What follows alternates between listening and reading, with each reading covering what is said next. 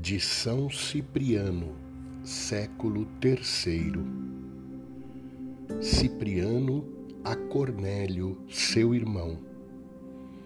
Pela mútua caridade que nos une, nós vos exortamos a não esmorecer.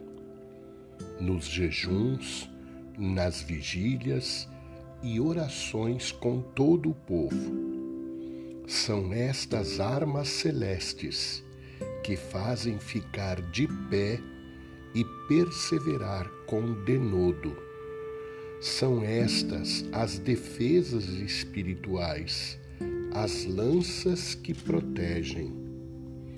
Lembremo-nos um do outro, concordes e unânimes, mutuamente oremos sempre por nós, suavizando as tribulações e angústias pela caridade recíproca.